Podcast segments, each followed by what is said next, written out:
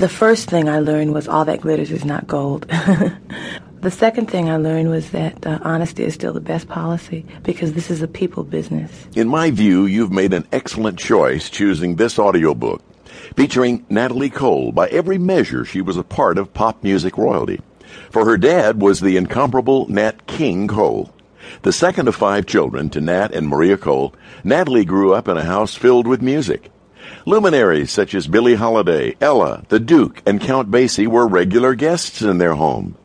What was your childhood like? It was very active. I was always doing things. I was I would go to camp. I was a tomboy. You know, I played with the guys, and I um, my father and I used to go miniature golfing, and he used to take me to almost all the baseball games. He was a Dodger freak.